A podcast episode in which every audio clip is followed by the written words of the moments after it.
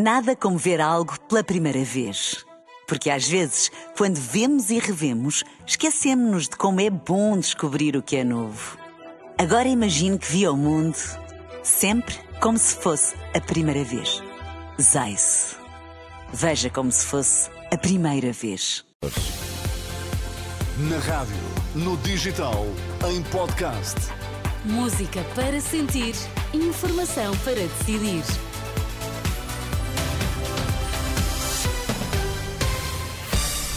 Antes da edição da noite, vamos às notícias em destaque. Numa atitude que António Costa caracterizou como de maturidade democrática, o Parlamento aprovou o projeto de resolução do PS sobre o TGV. No Hospital de Santarém, mais de uma centena de doentes nas urgências. Espera uma vaga na enfermaria. Tinha de ser até ao final do mês e acabou por ser aprovado hoje no Parlamento o projeto de resolução do PS sobre o TGV. O diploma foi aprovado eh, sem qualquer voto contra e apenas com a abstenção do Chega. António Costa diz que o Parlamento mostrou maturidade democrática. Acho que é um momento que merece ser aplaudido porque revela enorme maturidade democrática e que é particularmente importante num país onde as obras públicas são obsessivamente discutidas e obsessivamente adiadas. E, num momento de grande agitação política, a Assembleia da República ser capaz de uma esmagadora maioria votar a favor e dizer abram lá o concurso, acho que é algo muito importante que deve nos encher a todos que somos democratas com muito orgulho, como portugueses e no funcionamento da democracia portuguesa.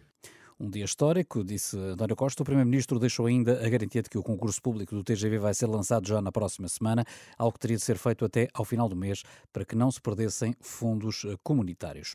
A CP e a Fertagos alertam para o impacto na circulação de comboios de mais uma greve prevista para esta quarta-feira. É a terceira paralisação em pouco mais de uma semana por parte dos profissionais do Comando e Controlo Ferroviário da empresa Infraestruturas de Portugal. Apesar de estarem previstos serviços mínimos, é de contar com supressões e atrasos na circulação ferroviária durante durante todo o dia da manhã. Constrangimentos obrigaram o Hospital de Santarém a ativar o nível máximo do plano de contingência. Nos últimos dias têm chegado às urgências muitos doentes com necessidade de internamento. Só na medicina interna, a taxa de ocupação está nos 200%, com 300 doentes internados. São números avançados à Renascença por fonte hospitalar, na sequência das denúncias do Sindicato dos Enfermeiros. Os enfermeiros de serviço realizaram hoje um protesto à porta daquele hospital devido à falta de condições de trabalho e para alertar para o risco de exaustão. De resto, a sindicalista Helena Jorge alerta em declarações à Renascença um em cada três dos 80 enfermeiros da equipa já pediu apoio psicológico. Santarém resolvemos chamar a atenção porque os colegas, inclusive, pediram, muitos deles, apoio psicológico. E isto não é nada normal. Talvez um terço da equipa já pediu apoio psicológico. E a equipa é composta por quantos enfermeiros? São 80. Isto causa-nos algum transtorno e a capacidade de dar resposta cada vez menor causa-nos cada vez maior transtorno. E, e assim, eu como enfermeiro o que eu quero é minimizar o risco daquilo que eu faço ao máximo e isso está colocado em causa. Entretanto, o Hospital de Santarém pede aos utentes que, nos casos que não sejam urgentes, recorram aos centros de saúde da região, nomeadamente eh, os do Cartaz, Corus, Maior e Santarém, que estão com horários eh, alargados. Durante os próximos sete anos, Lisboa vai investir 70 milhões de euros na resposta a pessoas em situação de sem-abrigo, promessa do Presidente da Câmara durante uma visita feita ao Centro de Acolhimento temporário, no Casal Vistoso, depois de, em novembro, ter anunciado um reforço de investimento na política de sem-abrigo.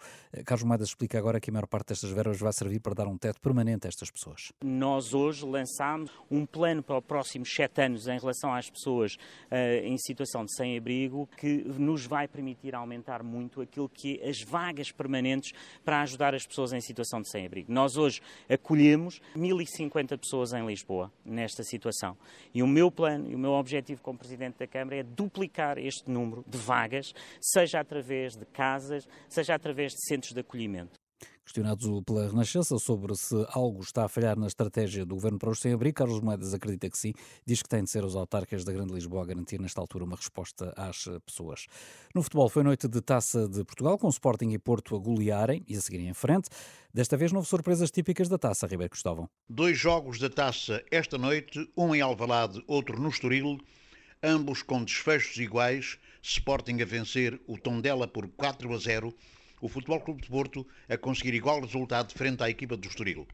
Foram dois jogos em que Sporting e Futebol Clube do Porto se revelaram claramente superior aos seus adversários, sobretudo o Futebol Clube do Porto, que teve uma primeira parte de grande categoria, marcou três golos e foi capaz de fazer o diferente daquilo que tinha acontecido nos dois jogos anteriores contra a equipa do Estoril, que perdera um para o campeonato, outro para a taça da Liga.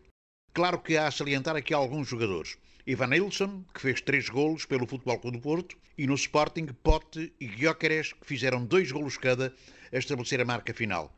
Portanto, dois resultados que não sugerem quaisquer surpresas, antes pelo contrário.